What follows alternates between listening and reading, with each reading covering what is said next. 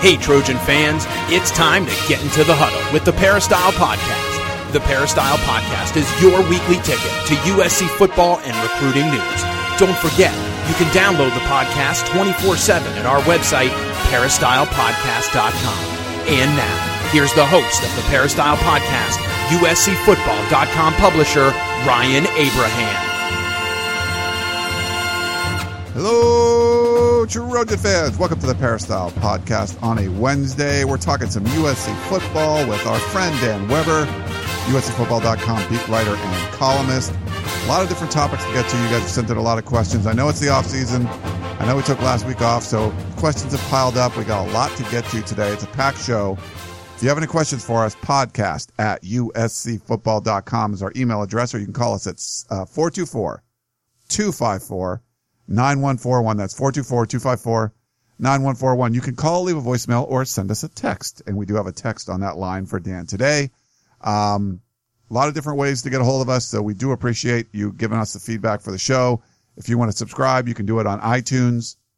We have our own URL, itunes.com slash peristyle podcast. Uh, we're on the Google Play and Stitcher Radio and Audio Boom and TuneIn Radio and all that. So a lot of different ways you can consume the show. We do appreciate all the feedback and any kind of positive reviews you could leave for us. We've been doing this since 2008, if you can believe that, uh, talking USC football. We're going to continue that today with Dan Weber. Dan, how are you today? Uh, doing good, doing good. Yes, looking for. This is probably, you know, since we've been here, for some reason, you know, you could say in some ways it compares a little bit to the year with Lane Kiffin and Matt Barkley had decided to come back, and the Trojans were, you know, so highly thought of and all that.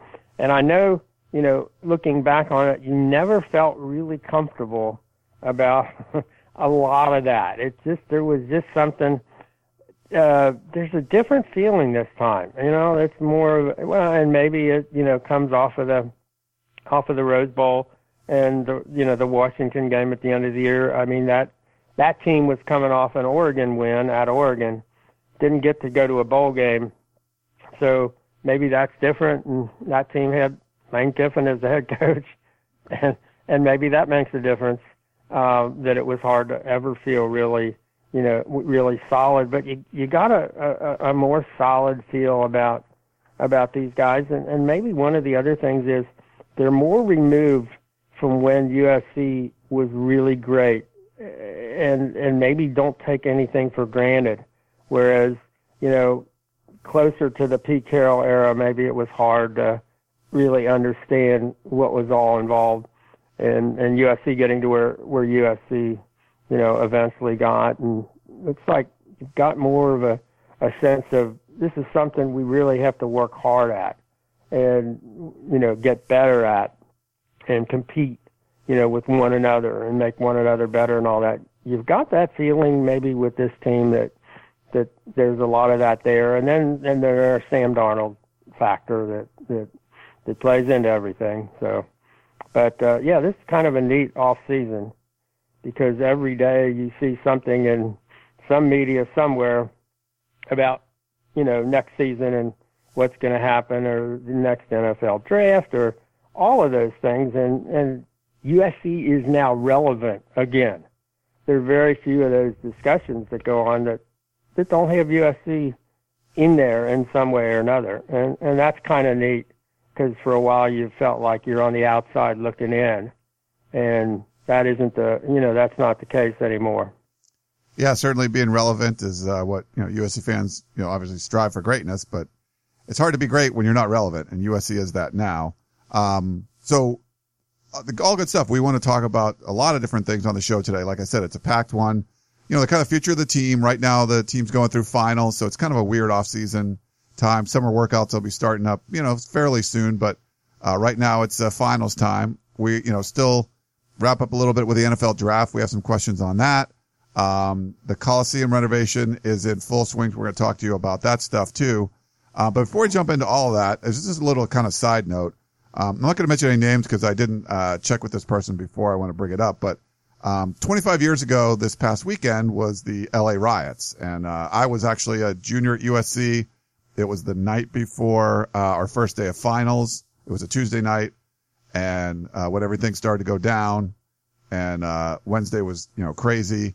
Um, and we had to, you know, we had to evacuate and, you know, finals were canceled. I ended up taking one final when I got back, but we were gone for like five days and, uh, right in the middle of everything. I mean, it was insane to see the helicopters were flying over. You'd see them on TV and burning buildings. And I mean, we were right in the middle, you know, ground zero of the, I think, I think they call it like the, the largest civil unrest and the most destructive civil unrest in American history.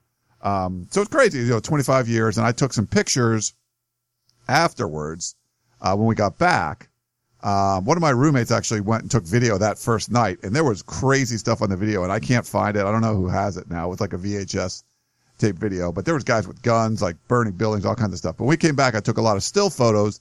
Just walk, you know, we went drove around campus, around the Coliseum, everything, and campus was fine, but the, all these buildings around it, like our pizza place, uh, you know, shoe stores, all these things are just gone, you know, they're they're rubble. So I took a bunch of pictures of them. I shared them on Facebook. I think it was like five years ago for the 20th anniversary. And I reshared it again recently and I posted it on the Peristyle.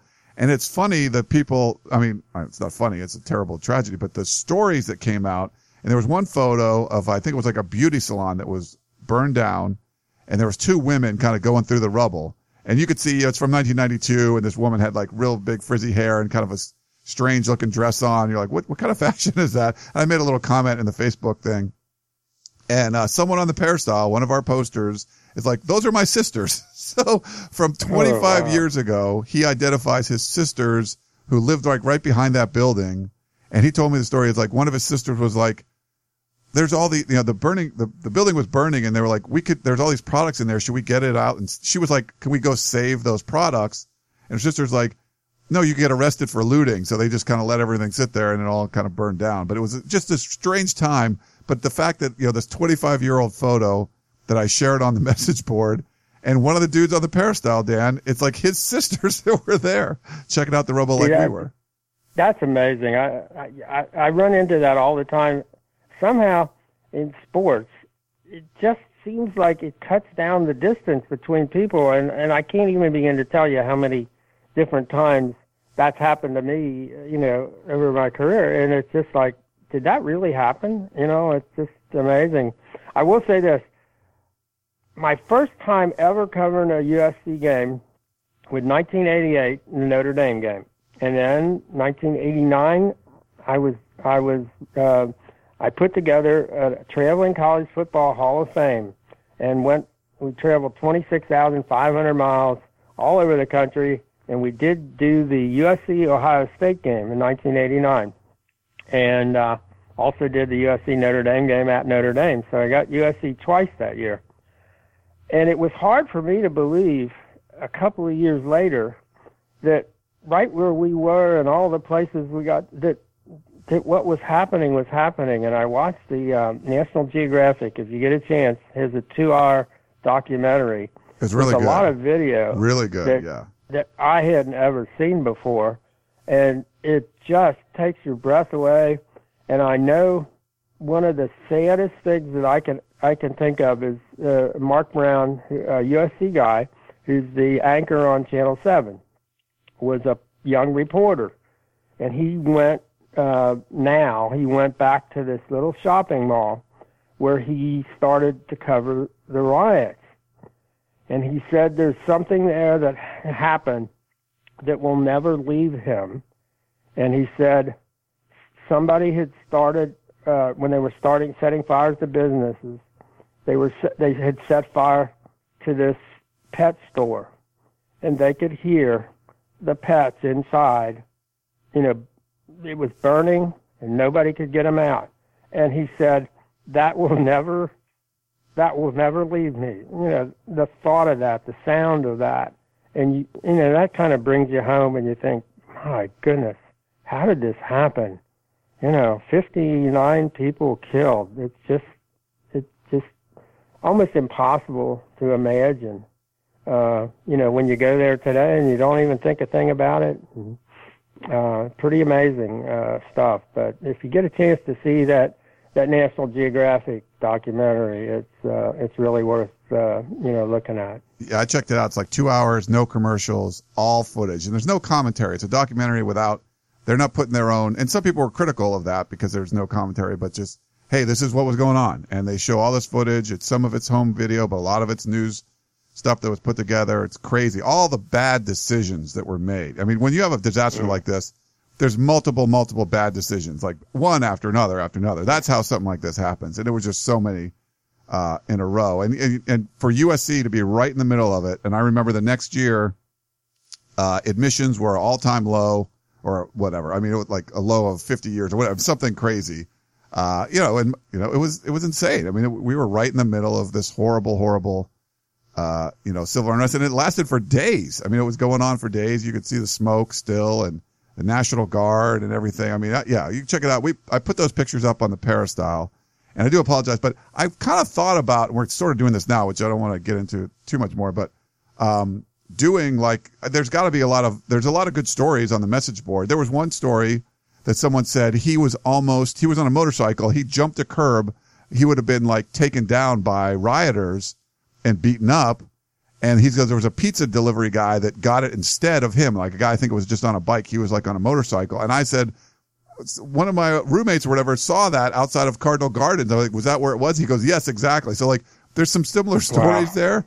Um, and well, so if there's know, people want to write the, in, the things that keep hitting me watching the, the National Geographic documentary was how it would just, you know, explode at an intersection and you'd see people stopping like a half a block away and trying to figure out what the heck is going on in that intersection and then realizing I better make a U-turn and get the heck yes. out of here and go anywhere, just not there and and you put yourself in those positions and think, you know, here we're we're down there every day, and thinking about what that must have been like. People trying to go home, and stuff is happening that you can't even imagine is happening right in the middle of intersections in these streets where you you travel on every day. It's um, it, it, it, you know, and you just see these cars stopping and then looking, people looking and then trying to figure out, uh oh, maybe I better, and then they make a big U turn and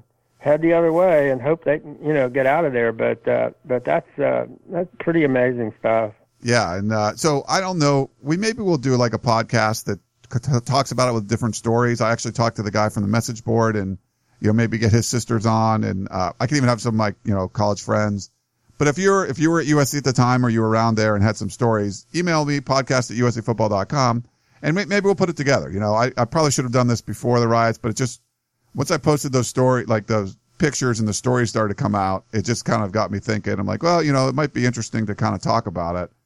Um, you know, 25 years is a long time, but man, it was, it was crazy. And I, I mean, I remember we were, st- you know, studying for finals. Uh, you know, I was an engineering student. It was like, you know, intense. It was really hard we were driving to Kinko's and we had to make copies of a bunch of stuff. So there was four of us in this little car and there's a lot of homeless people that were around and we would see them all the time. And I used to do like can drive for the homeless when I was in school. Like, you know, there was no like bad blood or anything, but I remember, I'll never forget, like this was after the verdicts, the something shifted and we were outside of Kinko's on Figueroa and some of the normal people, the homeless people we would see and, and talk to, there was a different air. There was a, a sense like you could just tell there was a sense of empowerment there. Like they knew something was going down. Like you just kind of felt, I, it's hard to explain. I've never felt like that in my life. Something was happening and it was going to be bad. And we knew we were like, we got to get back. And so you, we make the copies and we get back to the apartment and you're just there, just riveting, trying to study, but watching on television and not getting word that finals were canceled till like two in the morning and hearing random horror stories about buildings on campus burning, which was all untrue, just like rumors and stuff.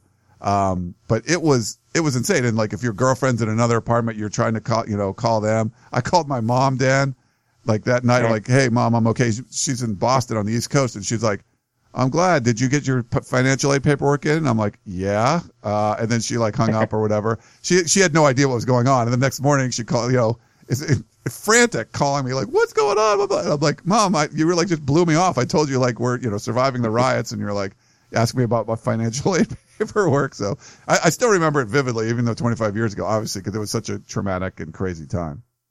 You know, I was back in Cincinnati and basically, um, what you didn't pick up and that you, you do from the documentary is uh, what was happening like at the Justice Center and how many people, you know, the threats there and, you know, how, how strong that was, you know, it wasn't just in the riot areas. And, and I don't think that got, that, that got much coverage at all. And you saw the, you know, the outrage of, of, you know, thousands of people and the fact that, that there weren't enough police. You know, I don't know if there would have ever been enough anywhere.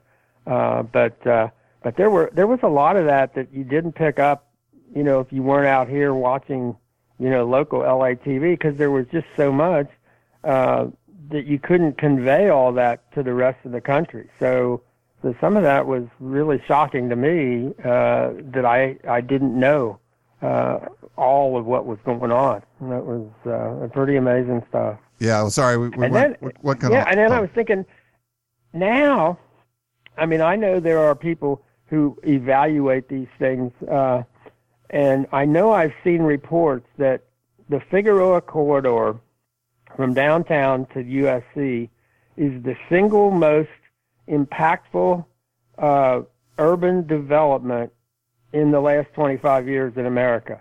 That there's no no city, no place has done as much and has benefited as much uh, from a single you know development as uh, as what's happened on the on the Figueroa corridor out to USC, and clearly the biggest driver there has been USC. That there's no question that uh, USC deserves credit for for so much of what's happened after the riots in the last uh, quarter century. That that you know you just try to imagine how different Figueroa is from what it was like. Uh, you know, in 1992. Yeah, well, we, I'm sorry again. We went a little bit long on the riot stuff, but it's just obviously it's important to me, and uh, I know important to a lot of people at USC. Um, podcast at uscfootball.com. If you have a good story, let me know, or you can call us uh, 424-254-9141. Um, and we'll move on uh, because there's another topic that we.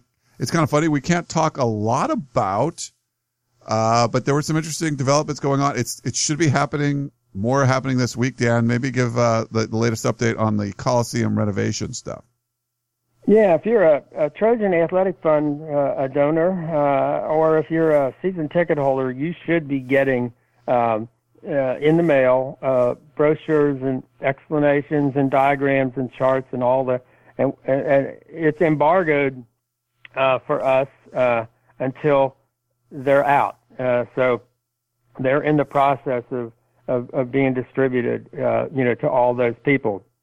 But it explains, uh, you know, a lot's been going on, and we reported on a lot of, you know, the design and and and the, uh, you know, the work that's gone into trying to get, you know, commitments for the the founders suites and and all the other things that you know that they're going to need to underwrite, as has been reported, the 270 million dollar Coliseum project but uh, but that's underway this week.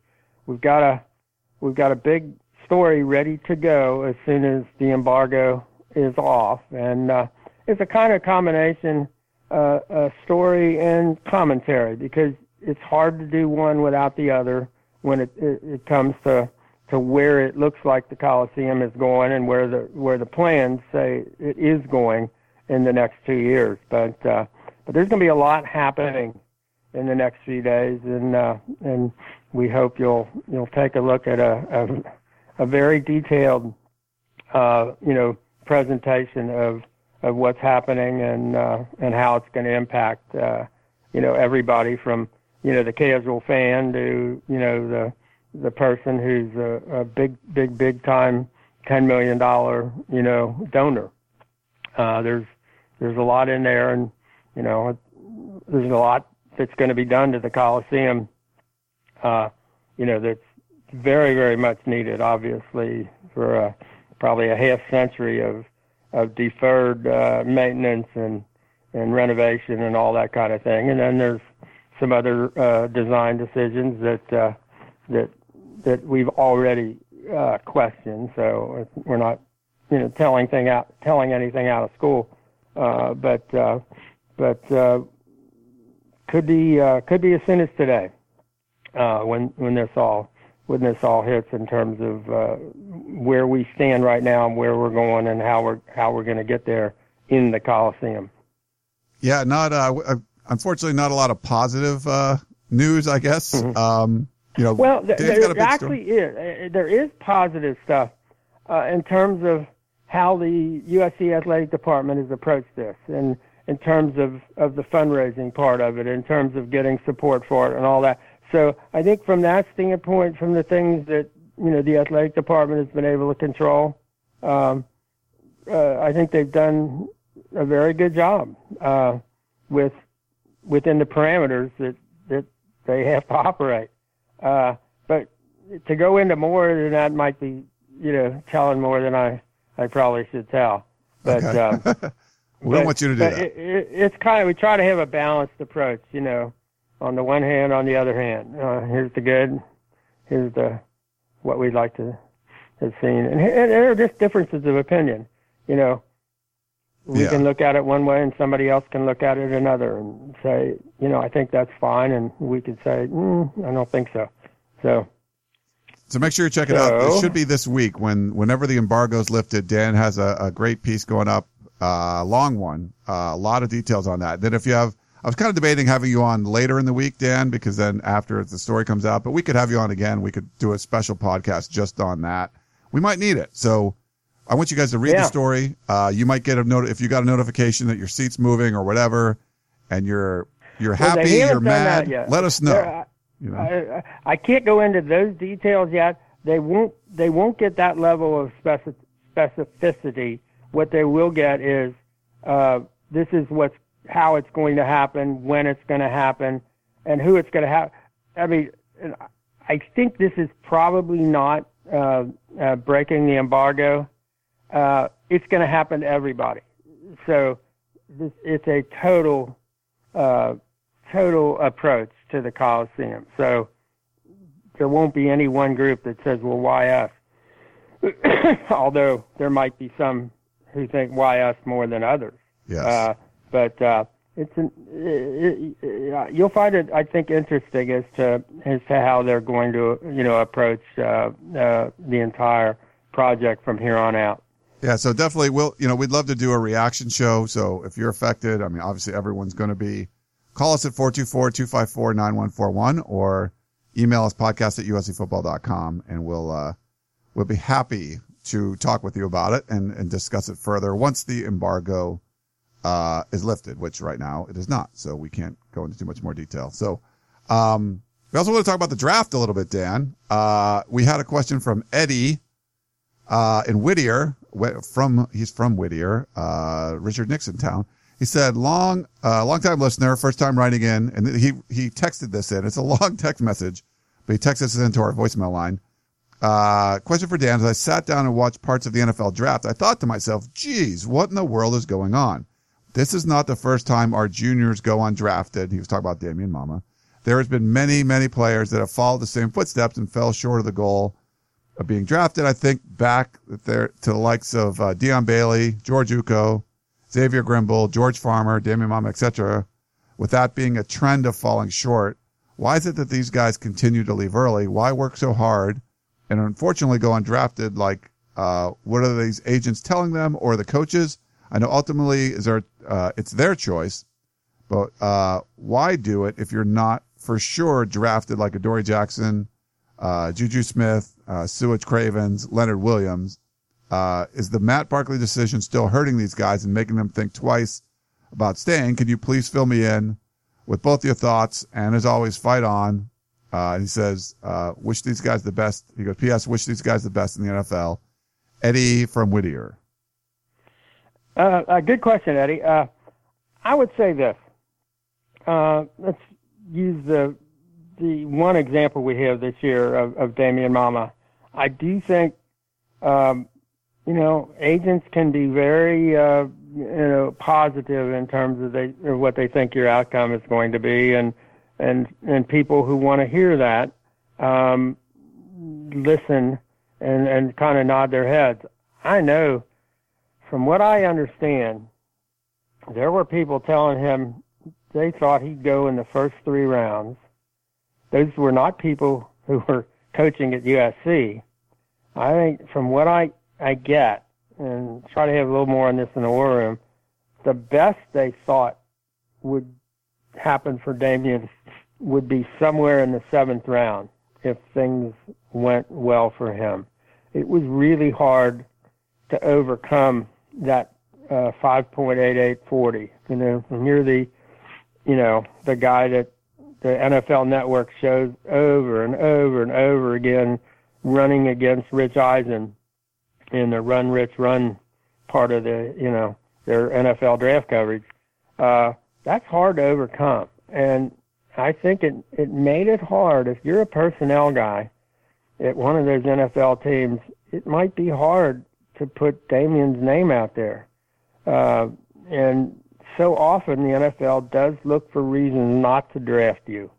Uh, and uh, I think Damien, you know, gave him some of those reasons. Uh, so I guess the other question, though, uh, and I know we always had this, you know, went by the standard that, you know, Pete enforced it, was if you're not going to be a first round pick or if you're not going to be the top guy at your position, you shouldn't go. Although I think you can look at it the other side.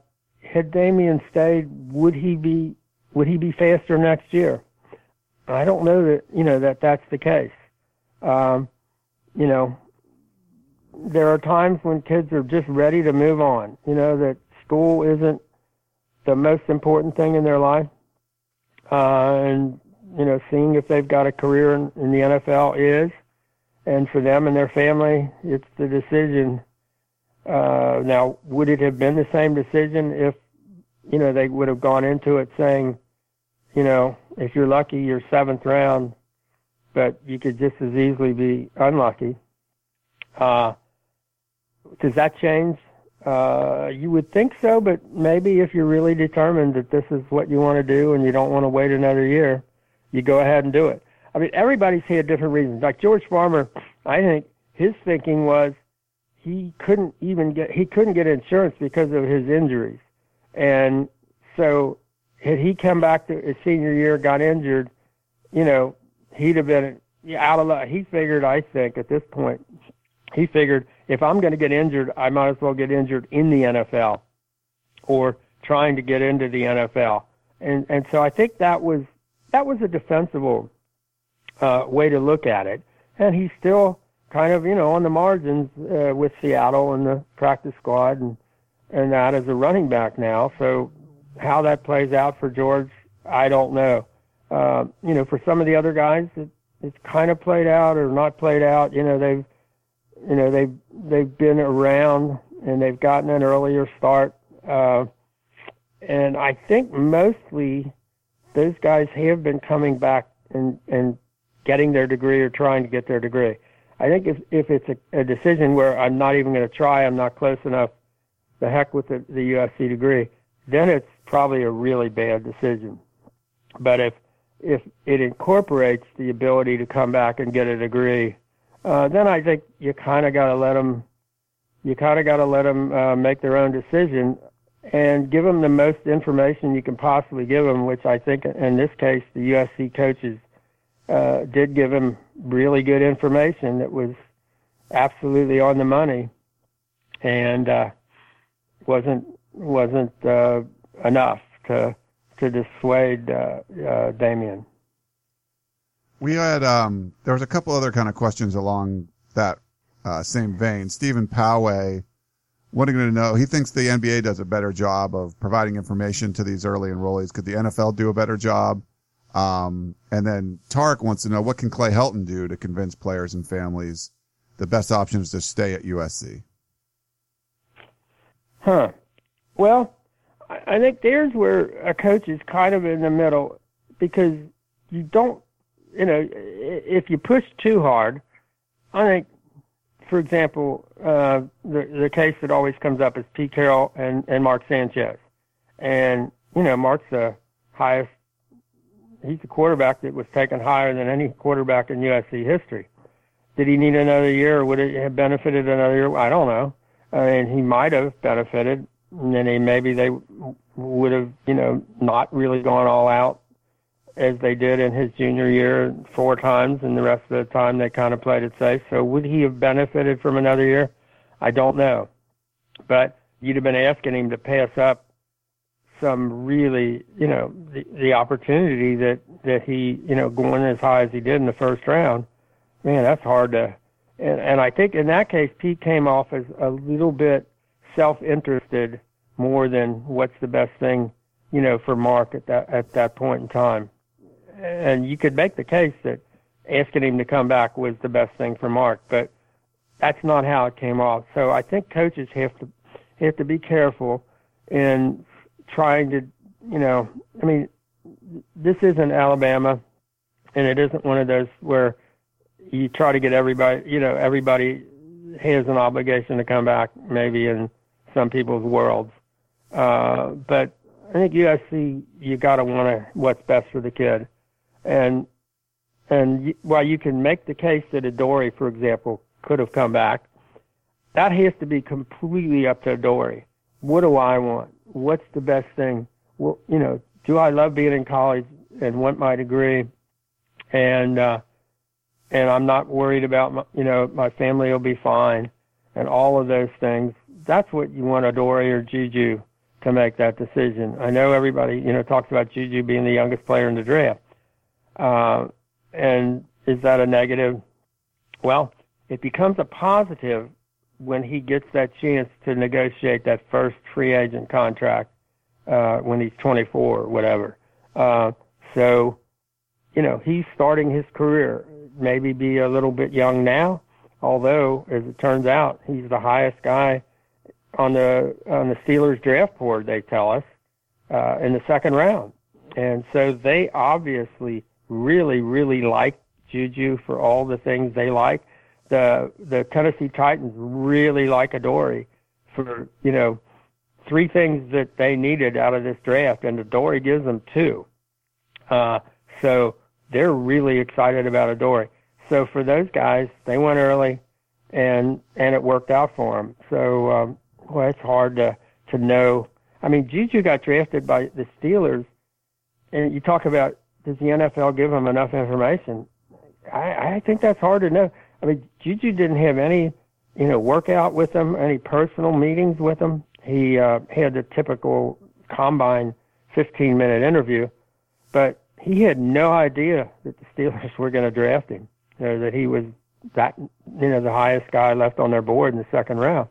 Uh, uh, so I don't, I don't know how you, you know, guarantee that the NFL gives them enough um, information. If you went on the NFL.com website where they have all the draft uh, breakdowns and all the analysis from all the scouts and all that, and you went there and looked up Damien Mama's uh, bio or you know section, they would have told you he's uh, you know fourth, fifth round.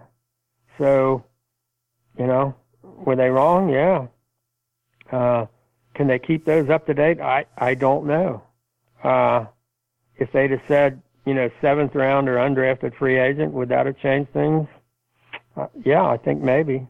Uh, so, uh, how does how does the you know NFL get that kind of intelligence? Because a lot of the teams they aren't going to want to tell you, and when they get down to those lower rounds, they really don't know um, because they don't know who's going to be available and who's going to take who. I mean, I, who would have guessed probably that say Leon McQuay gets picked in the sixth round before Stevie uh, Tu'ikolovatu or or that at all or Justin Davis doesn't get picked at all. It's uh, it's not a science exactly, and uh, how you make sure all those guys hear all because they're they're not just hearing from the USC coaches, they're hearing from their family and friends, and they're hearing from their agent, and there's a lot of voices in their heads uh, as to you know what their what their value is and where they're going to go, and a lot of those voices are coming from people who really like them and really want them to do well and see all the good things about them. So it may not be uh, all that easy to and it, it, to be really specific. And I'm, I'm trying to think some of the USC wide receivers if you went on the different boards where they evaluated everybody in the country who was eligible. And you could see a variance like of a Darreus Rogers of like a hundred positions It's just wide receiver. You know, where one service would have him at number 55 and somebody else would have him at 170 or whatever. I mean, it's for absolutely certain not a science and not exact. And um, uh, I don't know how you could make make it any more, you know, absolute that these guys get get the best information as to how the draft's going to turn out because you just really don't know.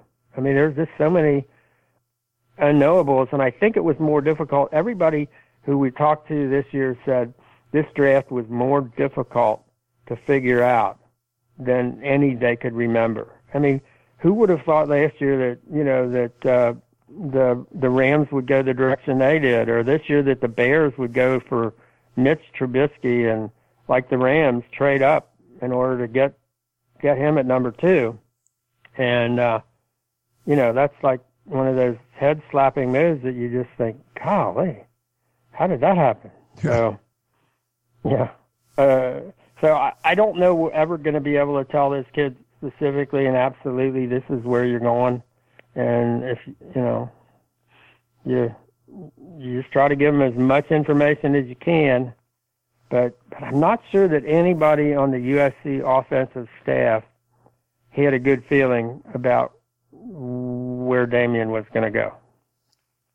All right, uh, let's move on there. Yeah, and like you said, there's some. Uh, it's not always that they want to come back to school. If there's, you know, there'd have to be overwhelming evidence that you're not going to get drafted, or even so, maybe it doesn't matter. You know, uh, so I think in this case it was something where Damien Mama, you know, didn't necessarily want to be in school anymore, and uh, and you know, we'll see if he if he makes a team, it'll work out fine for him. Uh, we saw Nickell Robey and stuff, you know, where people didn't get drafted and they made teams or, or they got drafted late and it's worked out okay. Um, a couple questions on the team, Dan, from Tarek. He wants to know first, do you think that since Deontay Burnett has the slot position locked down, that Steven Mitchell will get a look at one of the outside positions in the fall?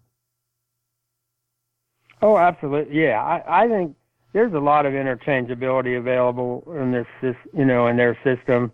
And I think you know, they want the young guys to know all the positions. Uh, you have to expect that, you know, Steven does, and Steven wants to be on the field. So absolutely, yeah.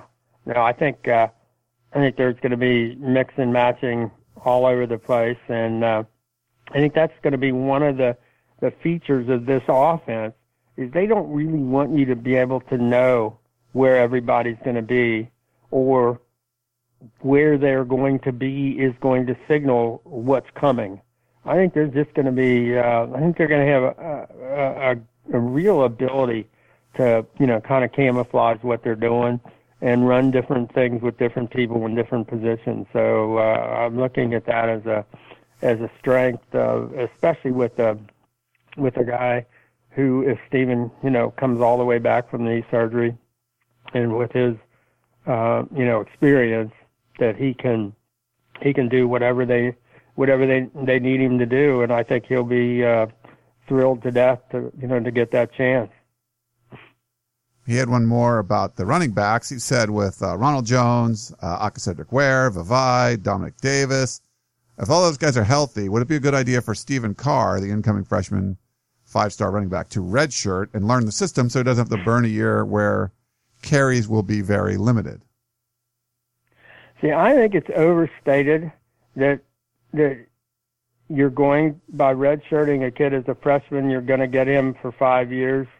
I mean, my guess would be a player like an athlete like Stephen Carr, four years would be uh, the max that you could possibly expect him to be at USC.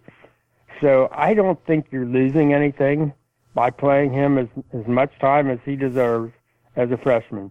Uh, I know you know, you could make the case for young offensive linemen who haven't grown into their bodies and really haven't developed and all that. But I always thought that those were the guys, or maybe quarterbacks when you got them in a, you know, one, two, three system, uh, that are going to take some time.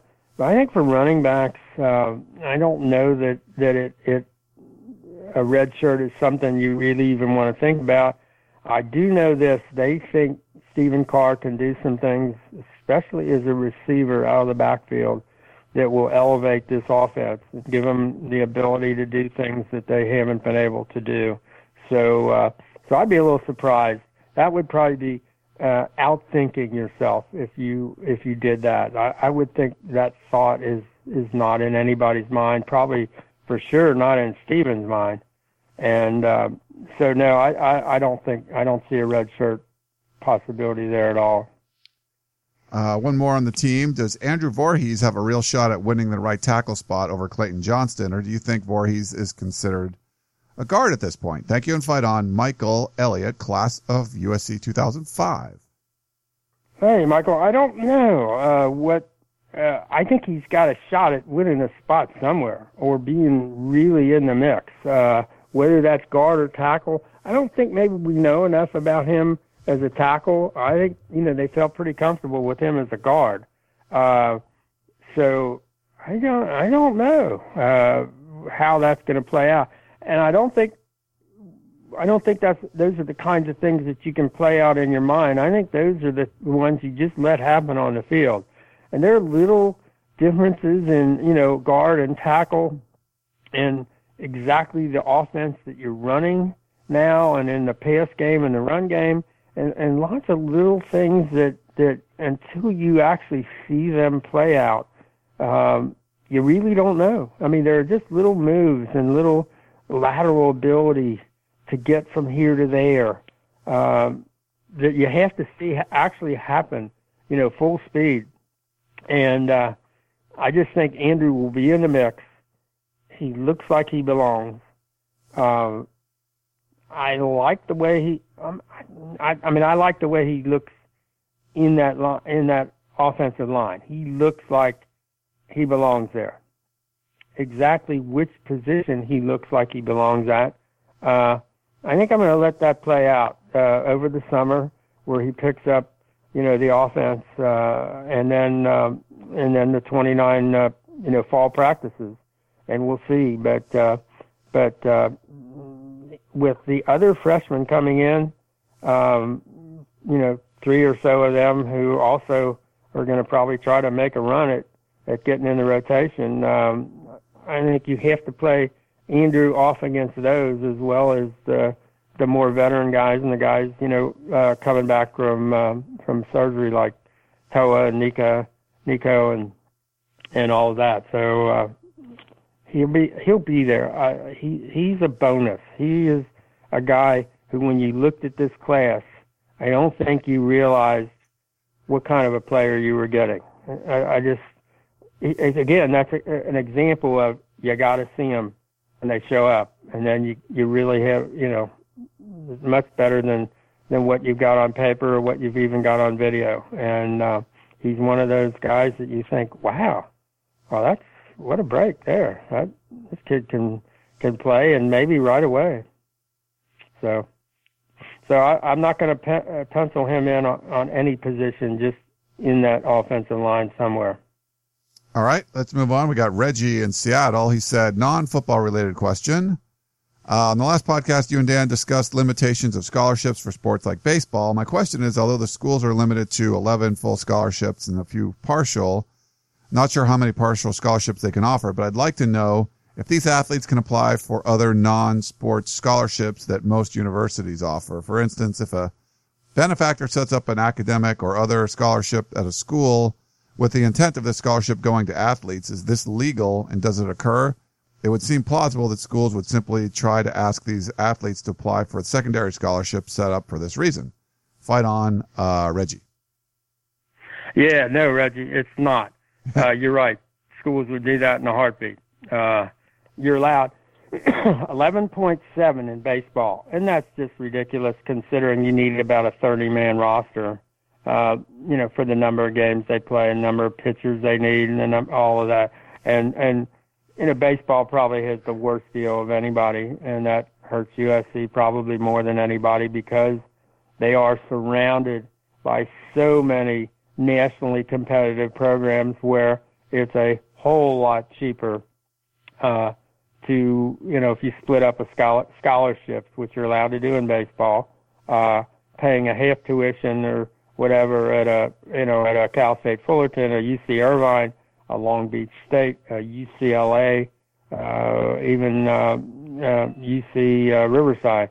you know, it's had a had a pretty good, good program. UC Santa Barbara. Uh, those schools, it's it's so much more difficult, uh, and that's the difference between private school USC and say private school Vanderbilt or private school Rice, private school Stanford.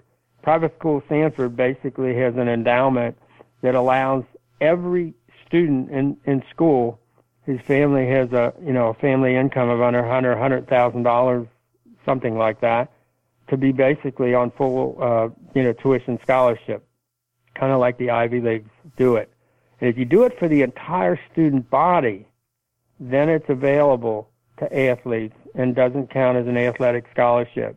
But if it's something that you're already on a uh, an athletic scholarship or a partial scholarship, and then you you get another scholarship on top of that, uh, you have to. I think in most cases that has to be considered as ath- against the athletic uh, limitations and grants. And uh, I know long, long, long time ago, uh, Kentucky basketball when Adolph Rupp was starting a program that became kind of the first modern college basketball dynasty.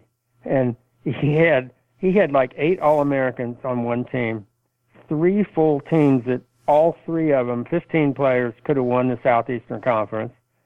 Uh, a couple of them might have been able to win a national championship. And as it turned out, he had guys on there with tennis scholarships, you know, and any sport you wanted. They had, you know, scholarships more than the average, average team could have.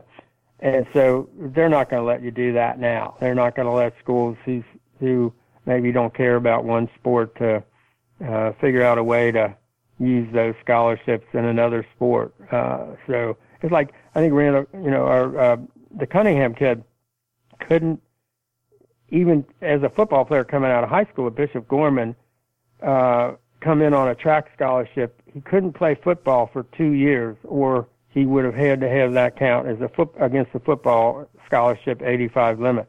So yeah, they're they're pretty uh, they're pretty strict as far as the way they allow you to uh, designate and break up and divide scholarships with with other aid with other outside aid. It kind of took me back to down memory lane when I got all these scholarship questions and the sanctions hit, and basically the answer is always no. Nope, you can't do that. Like, well, could he put no? Like, could would he? No, you can't do it. Like, so do you have some idea? You have some idea right. you could get another scholarship in for football? Yeah, you can't do that. So that was basically the answer.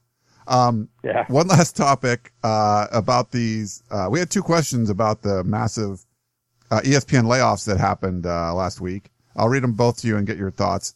First is uh, Clayton, class of 2011. He said, in the wake of the massive ESPN layoffs, do you see this as a shift away from the giant broadcasting contracts? And if so, does this mean that USC and the Pac-12 have missed their opportunity to cash in on huge broadcasting contracts that the other conferences will benefit so much from? Thanks for all you guys do. You make following USC football so much more enjoyable. Great job on the podcast. So that's from Clayton. And then Stephen Poway wrote in, Dan, you talked a lot about the huge television contracts and other conferences have negotiated with with the major networks like ESPN, Fox Sports, etc. To the mass layoffs at ESPN, calling into question the long-term viability of those contracts, and if so, might the Pac-12 network approach prove to be a better system long-term? That's interesting. Just wondering. Thanks, Stephen Poway. So thanks for Clayton and Stephen, uh, Steve, for those. I mean, good questions, and, and Clayton and Stephen. Uh, yeah, I mean, who knows? Uh, what Stephen just referenced is, you know, uh, the next Pac-12 contract doesn't come up till 2024, 25. And, you know, the Pac 12 was the first of the major conferences that got the chance to get the, they got the first bite of the apple. And, uh, and they got the big hit up from where they had been, which was like nowhere, unfortunately, in the, the old days with, with Tom Hansen, a, a nice man, but not, you know, really up on where, what could possibly be, you know, be happening in, in, in college broadcast. Uh, so they got the big hit, and and and um, uh, it looked like you know Larry Scott was this G- wizard and genius and blah blah blah. It was more a case that they were in the right place at the right time, now to have been basically, you know, supplanted by everybody else. So, um, uh, you know, that the SEC and the Big Ten have just, you know, flown past them. The ACC uh, a little bit, the Big 12 right there for, you know, not nearly as good a product. And one wonders where does this go down the road in terms of, uh, you know, the big broadcast networks being able to handle this. Um, I, I just think it's so far down the road. I mean, you know, USC would they be better off, for example, trying to be the Notre Dame of the West Coast and trying to, you know, get a deal going with uh, somebody like NBC and saying, well, you can have two games every Saturday, Notre Dame early and USC late, and try to work out one of those deals where you're, you know, in a conference for all the sports and you're half in it for football the way Notre Dame is with the ACC. I don't know, you know, I think there are a lot of there are a whole lot of different ways to be looking at this, and USC better start looking at those ways, and uh, the Pac-12 better start looking at those ways. I mean, is there a way that you can save it for, let's say, four, you know, 16 team super conferences where you have an East and a West, and you know, eight teams in each each uh, conference, and where you you know have a Pac-12 West or and, and a big, you know, the Big 12 provides you most of the East, and uh, you know where you could incorporate Texas and Oklahoma. Those schools on the on the east side, and and you meet, you know, the in effect each conference is uh, conference championship is basically the first round of an eight-team college football playoff. Uh, I think there's so much that, that could be happening as a result of this. Uh, uh, I know people say, you know, owning your own rights and having the ability to you know put the put it out you know to you know people's cell phones and all their you know different devices and i just i don't know if that necessarily is is is the way this is all going to go but i don't think anybody knows and um and i'm almost thinking if the pac 12 somehow you know stumbles onto the right answer i'm not I'm not convinced they could, you know, they could carry out, uh, you know, carry it out. And, and I don't know the viability of broadcast, um, you know, when it's going to, it seems like there are going to be scarcer and scarcer dollars for broadcast. And how viable are contracts where Oregon State and Washington State, you know, attract the same dollars as USC? I mean, is that long term viable? I don't know. And is USC going to be happy with a situation where where they're sharing equal dollars with programs much less expensive to run, with much you know much fewer demands and much uh, less costly places to run them and all of that kind of thing. Uh, I think there are a lot of questions. And I don't think anybody has any really good answers right now. But I think that the key is to keep asking those questions and keep, you know, well, what if, what if, what if, and and I, I don't I don't think we know. I know this. ESPN knows that their model probably doesn't work, and that uh, people aren't going to, you know, stay, you know, bundled and paying for, uh, you know, ESPN as the, you know, the highest cost, uh, you know, cable provider that's you know on all the basic services if they don't watch sports. And it's also harder. For example, how do you make Sports Center really viable for people who already know all the results? You know, 10, 15 years ago, everybody didn't know all the results, or they've seen all the highlights. I mean, you know, you go on Twitter, you can see the highlight play from the game you're interested in that's not the game you're at. Do you net, do you then get when you get home? Do you then want to sit down and watch Sports Center? You've already seen, you know who won that other game or those other games. You've seen the the highlight plays. What could they do on Sports Center to make it that you know a value to you? Uh, so, uh, cable, you know, ESPN's got a lot of things to think about, and uh, you know, the way their, you know, viewers are plummeting. Um, and yet I don't think their college football is necessarily the place where they want to take it out. I mean, if I'm uh, ESPN, I'm looking at say the NBA one and a half billion dollar NBA contract and saying, what the hell were we thinking with that? But I don't think college football is in the same place.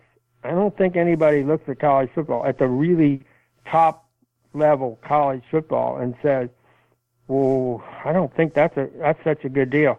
I think college football, obviously, and the NFL are, you know, the two places where cable could say, well, we don't have a lot of money, but this is where we can spend our money. Uh, I think those would be the two. Now, Major League Baseball and and uh, and hockey and and uh, uh, the NBA would be of less. Uh, I would think they would be um, in the long-term future, maybe not have as good a future as college football.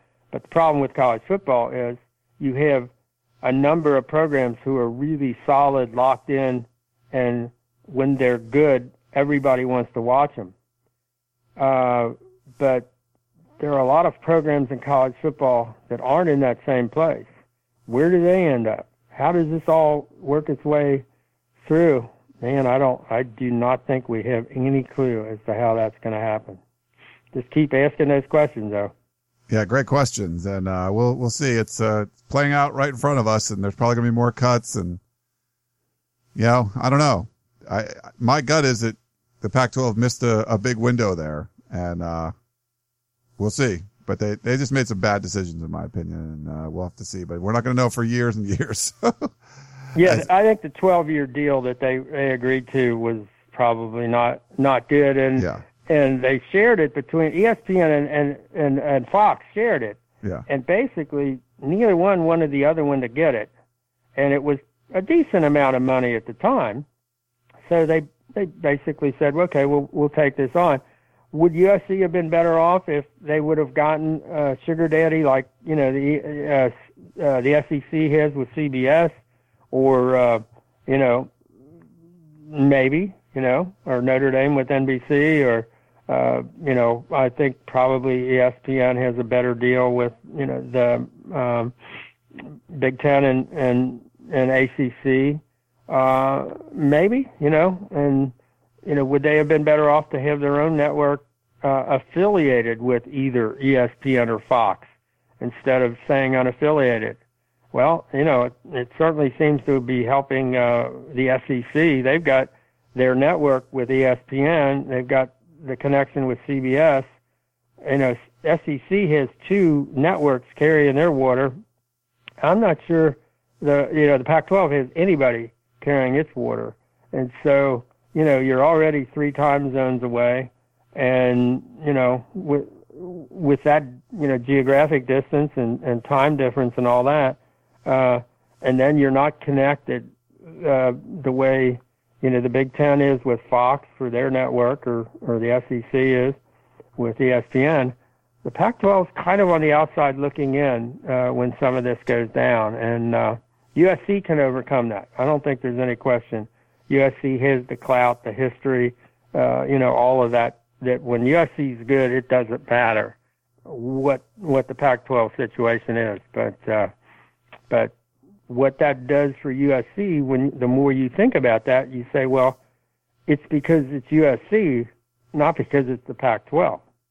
You know, you're you're not going to ever hear anybody chanting, you know, like they do SEC, SEC. I don't think I've ever heard in my life a Pac-12 chant. I mean, you can't even figure out how to chant Pac-12 like SEC. but it isn't going to happen. You know, in the Pac-12, it's every man for himself, and USC really is coming from a place in college football where none of the others are. And so, how does that play out? I don't know, but I think USC should. We say you, you know, keep asking those questions. USC really has to be asking those questions of itself. Where do we go from here? What are the best solutions? How do we work this out? You know, and not be afraid of the answers. Yeah. All right, Dan. Well, man, a lot of different topics today. I. I, told everyone it was a packed show. It certainly was, but great job. And uh, thanks again for coming on. Uh, good questions. Thanks a lot for the questions. Uh, and and catch that uh, National Geographic documentary, everybody. I, I think it's really worth thinking about when you see those videos. Yeah, it's uh, it's trip down memory lane for me and definitely seen a lot of stuff I hadn't seen before. So good stuff. Uh, that's Dan Weber. Make sure you uh, check him out on USCFootball.com, our great beat writer and columnist. I hope you guys enjoyed this show. Might try to squeak in another one this week. Uh, I'm going to head to a seven on seven tournament this afternoon, so maybe we'll do a little recruiting with Gerard. I don't have to get with him on that and see. But send us your questions in if you have any riot stuff or whatever, anything. Uh, send it to podcast at USCFootball.com, and we'd love to hear from you. So thanks. That's for Dan Weber. I'm Ryan Abraham. Thank you for tuning in to the Peristyle Podcast, and we will talk to you next time. You've been listening to the Peristyle Podcast presented by USCFootball.com. Be sure to tune in next week for the latest news on Trojan football and recruiting. And don't forget, you can automatically download the podcast directly to your smartphone or tablet for free. Just click the iTunes link on peristylepodcast.com or search for Peristyle Podcast at the iTunes Music Store.